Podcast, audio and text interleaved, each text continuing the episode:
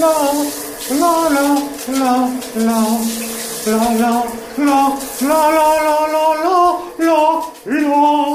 So, do you wanna be a superstar? Un podcast de Robert Bălan, adică de mine.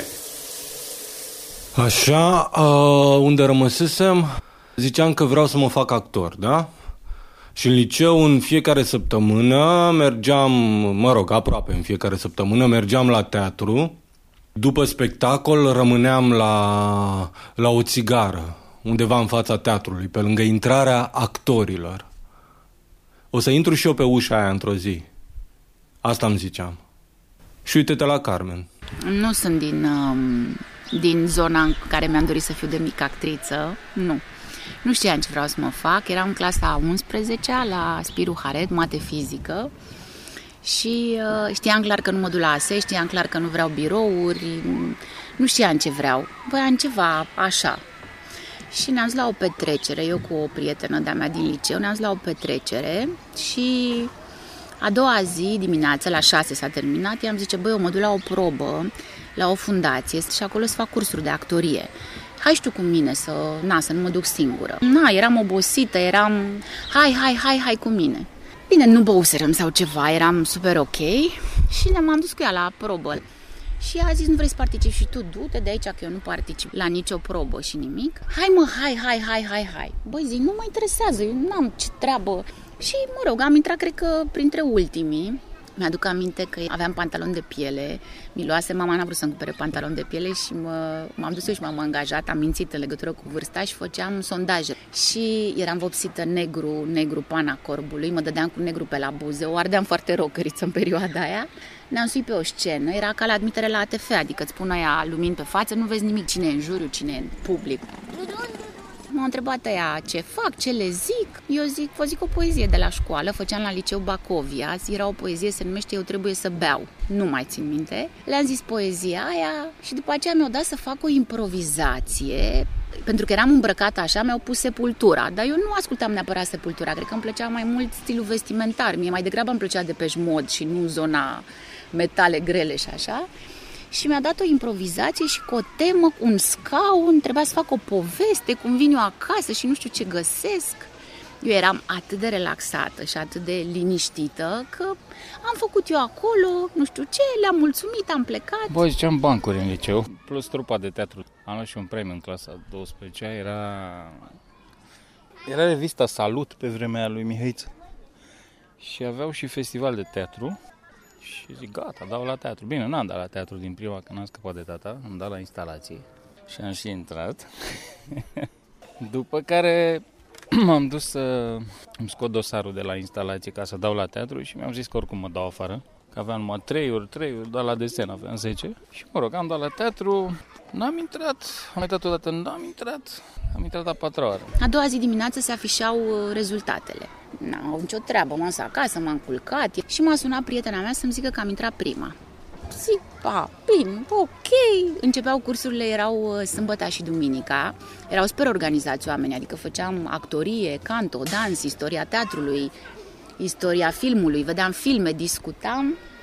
În comisia respectivă erau Mihaela Bețiu, profesoară la ATF, Marcel Iureș, un tip, Cristi Dumitrescu, care cred că e regizor, și încă o tipă de la canto. Și Mihaela Bețiu, cred că era la Olga Tudorache, parcă, și sau îl cunoștea pe Pintea, nu mai știu cum, a zis, trebuie neapărat să te duc la Pintea. Și m-am dus eu la Adrian Pintea, la Teatrul Național, prin spate, pe la o sală de repetiții, să mă vadă, zicând nu știu ce poezie. Eu nu eram pregătită, nu lucrasem cu nimeni niciodată, n-aveam nicio treabă. Și i-am zis ceva text, cred că o poveste i-am zis. Și Pintea a zis, trebuie neapărat să faci actorie. Și eu am zis, ce tare, da, nu știu. Până nu te-am rămas pe vară, doar la actorie, că la celălalt era ok. Ce, nu erai bun? Nu, a fost o fază la un examen pe care cred că am înțeles-o mult mai târziu. M-am ras în cap. Noi făceam atunci bucăți de Sebastian, nu știu, Steaua fără nume, de exemplu. Și toți eram Miroiu, toate fetele erau Mona Și fix cu 2 zile înainte de examen am răcit ceva destul de nasol așa, o răgușeală foarte puternică și aveam o voce extrem de metalică. Și în examen Miroiu a ieșit ceva genul: Mona, eu am găsit o stea! Toată lumea era pe jos, absolut toți, a ieșit o super mega comedie, dar nu era ce trebuia. Mi-au zis că am făcut un personaj, știi? Și tema era să fii tu însuți în personaj. Și m-au lăsat pe vară. Și m-am dus acasă, nu le-am zis alor mei. Mama era foarte fericită că nu mă duc să stau prin baruri și că nu beau. Deci, practic, n-apucam să fac prostii, că aveam aceste cursuri.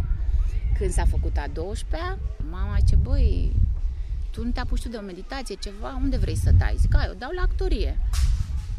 Exclus, nu se poate, ce să faci cu actoria, ce meserie e asta, nici să nu te gândești. A urmat anul 2 cu 5-5, așa m-a ținut domn profesor, domnul Albulescu.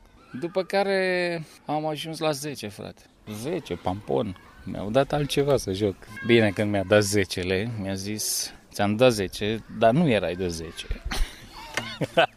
N-am înțeles-o nici pe asta, dar oră. Cred că am plecat de acasă atunci, la prietena mea, nu existau telefoane mobile și s-au speriat ei foarte tare. Eu le-am zis: eu actorie, deci o actorie mă duc să fac, chiar dacă vă place, chiar dacă nu vă place. Apoi am dat, evident, la actorie. M-au primit la particulară și după aia am aflat că m-au primit pentru că n-aveau băieți. Foarte încurajator, ce să zic. Mă rog, acum mai fac uneori pe actorul, dar... Mai bine am fost student la actorie și toată lumea mi-a zis că aș fi mai bun de regizor. M-am dus la regie și toată lumea mi-a zis că aș fi fost un foarte bun actor. Am terminat regia și m-am făcut jurnalist și toată lumea îmi zice că prea am aer de artist.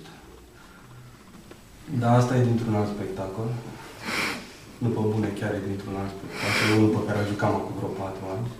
Dar mi s-a părut mie așa interesant să începi cu începutul din altă parte, postmodernism de-astea. Poanta e că spectacolul ăsta trebuia să înceapă cu un text pe care l-am scris la 29 de ani. Eram în fața oglinzii de la baie, mă bărbieream și atunci am văzut, pentru prima oară cearcăne. Mi-am dat seama că nu o să ducă niciodată, mi-am dat seama că îmbătrânesc și atunci am scris un text în cap. Știam că o să uit textul imediat ce o să ies din baie, așa că l-am notat. Numai că n-am găsit carnețelul în care l-am notat. Da, asta cu actoria e... Nu știu cum să spun, trebuie să muncești, trebuie să ai grijă de corpul tău, de vocea ta. Mai fac o dată. Mai ca la teatru, așa. Acest spectacol ar fi trebuit să înceapă cu un text pe care l-am scris la 29 de ani. Eram în fața oglinzii de la baie, mă bărbieream și atunci mi-am văzut pentru prima oară cearcănele. Și ce credeți că m-am gândit să fac atunci? Să o las mai mare cu băutul? Să mă las de fumat? Nu, m-am gândit să scriu un roman. Eu voiam să mă fac vedetă. Ia zile, Darie. Mamen! Dar tu, Darie, tu ai vrut vreodată să devii vedetă? Când ai dat la regie? Film? Da, oarecum da. Da. Adică, într-un sens din ăsta de dement, adică era ca o boală, cred că da, vreau să fiu vedetă. Dacă scriam vreun scenariu sau făceam ceva, deja imaginam cum chestii din astea, cum o să iau premii, cum o să... am speech-uri, discursuri, știi? Adică mă consuma chestia asta. Adică îmi dau seama acum că era o prostie. Bine, nu era numai că era o prostie, era o obsesie, era ceva foarte nesănătos. Era ceva care mă consuma energetic, adică în momentul în care chiar trebuia să fac lucrul ăla după ce mi-am imaginat că va fi ceva extraordinar, oricum nu puteam niciodată să ajung la nivelul la care eu m-am imaginat de succes, de, apropo de vedete, la care puteam, adică realitatea era rahat, niște reflectoare prăfuite care trebuia să le miști de colo, știi? Nu m-am gândit la vedete, dar după aia îmi dau seama că aveam dorința asta, dar nu mi-o formulam, vreau să fiu vedete. Dar îmi formulam de fapt că, trebuie să fie ceva extraordinar. Nu am pornit tot de la tot așa că ascultai muzică și concerte. Ascultam muzică, nu știu de la ce, adică într-un fel și de ce a pornit că vreau să fiu extraordinar, dar mi se pare că e prea freudian acum. Adică pot să zic de ce, dar nu știu dacă se taie la montaj, adică se poate taia la montaj. Nu, era că era foarte chestia, mă rog, în relația mea cu părinții mei, maică-mea chiar vrea să fiu extraordinar. Dacă puteam să fiu și a doua venire a lui Iisus, orice în zona asta, a doua venire a lui Iisus, următorul Einstein, anything, în zona asta e ok. Mai puțin de atâta, dar nu e chiar ok. Cum, nu prea aveam cum, dar și eu îmi dădeam seama că e o prostie, dar în același timp aveam niște momente în astea de, hai să zicem, de, nu știu, nevroză în care m-a apucat. Adică, mai ales când eram în mijlocul unui proiect, începeam să visez că, mamă, chiar se întâmplă, chiar o să ajung proiectul ăla să fie fantastic, să fie extraordinar, să fie nu știu cum. Și atât de mult mă obseda și mă consuma, că, mai ales că îți dădea și un high din ăsta, că tu chiar credeai că, wow, așa, te consuma și normal, că realitatea era că normal că trebuia să lucrez pentru chestia. Eu cred că lucram mult mai puțin decât imaginam, cred că imaginam mult mai mult decât lucram pentru proiectul respectiv sau ce făceam acolo și... Bine ați venit la spectacolul nostru Distracție în bucătărie! Vă vom prezenta cea mai nouă piesă noastră, Bucătăria! Ce înseamnă vedetă? Exact, ce înseamnă vedetă? Da, Robert, ce înseamnă vedetă? Am vorbit despre oameni care au dat la actorie și sunt actori, oameni care au vrut să fie cântăreți, dar vedete sunt oamenii care au vizibilitate și... Exact ce a spus, e că una dintre calități e untouchable. Exact, și care sunt undeva... Nu părea untouchable, adică... Nu, și mai e o chestie că sunt foarte mulți care vor să fie ca el. Ca vedeta. Că e Britney Spears, că e Michael Jackson, că e Kirilă. Mai e și chestia asta că noi vorbim vedete, dar în același timp totuși suntem în România. A, bine, nu? Și da. E foarte greu, adică tu vrei să fii o vedetă, dar tu știi că peste nivelul tău de vedetă de România mai sunt încă 100 de nivele de vedetă. Știi, ca într-o joc la Mortal Kombat, adică nivelul de vedetă de România e ăia, primii 3 acolo. Nivelul nici măcar nu e bossul final. Ce bossul final nu atingi. Nivelul de boss final, știi? De asta zic că... Deci, vedeta e de fapt un concept american, eventual englezesc, dar... Sau franțuzesc. Franțuzesc, german, poate chiar suedez.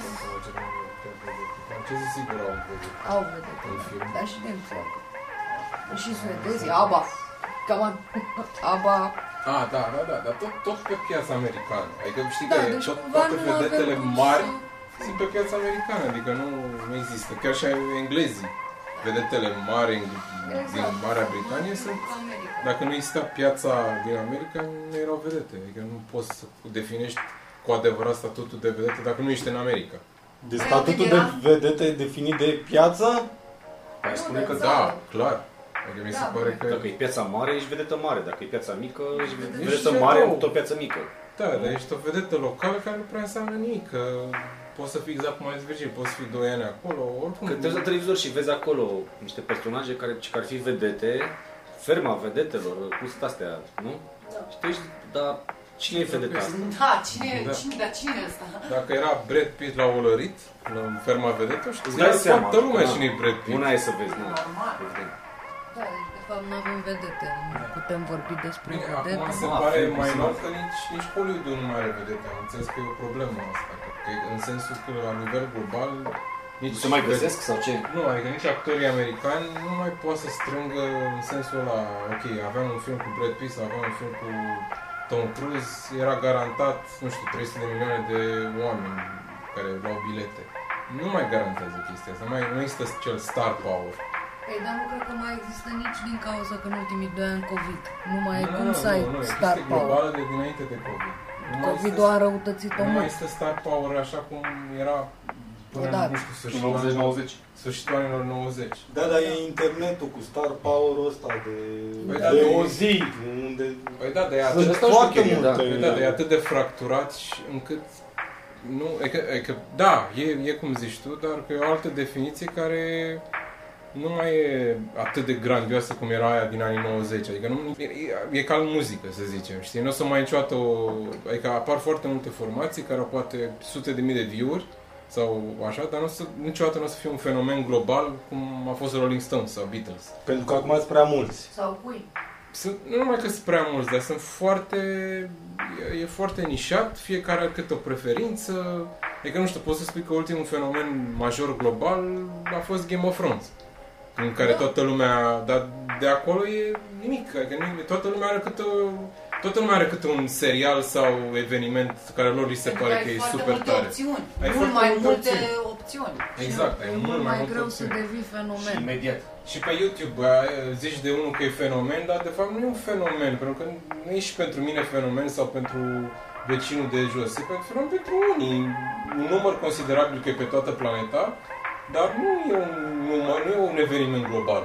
Adică nu e ok, dacă venea Rolling Stones în orice țară de pe planetă, era un fenomen, adică toată lumea alerga să-i vadă. Acum nu există așa ceva. Adică nu vine nimeni, dacă vine ăsta, Shelly, nu știu unde, nu știu, dacă în afară de aia care îl urmăresc, who cares, știi? Asta e chestia, că s-a schimbat foarte mult chestia asta cu vedeta, e aproape că nu mai înseamnă, nu mai e la nivelul la care era.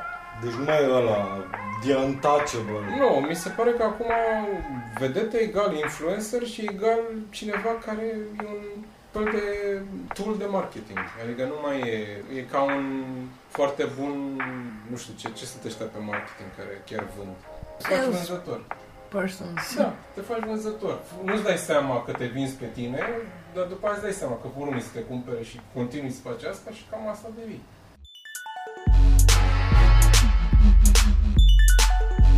So, do you wanna be a superstar? I-ați ascultat pe Carmen Lopezan, Adrian Angel, Carmen Florescu, Darie Armin Alexandru, Margit Olteanu și Virgil Aioane. Și al dumneavoastră Robert Bălan. Do you wanna be a superstar este un proiect al asociației Art No More, cofinanțat de administrația Fondului Cultural Național.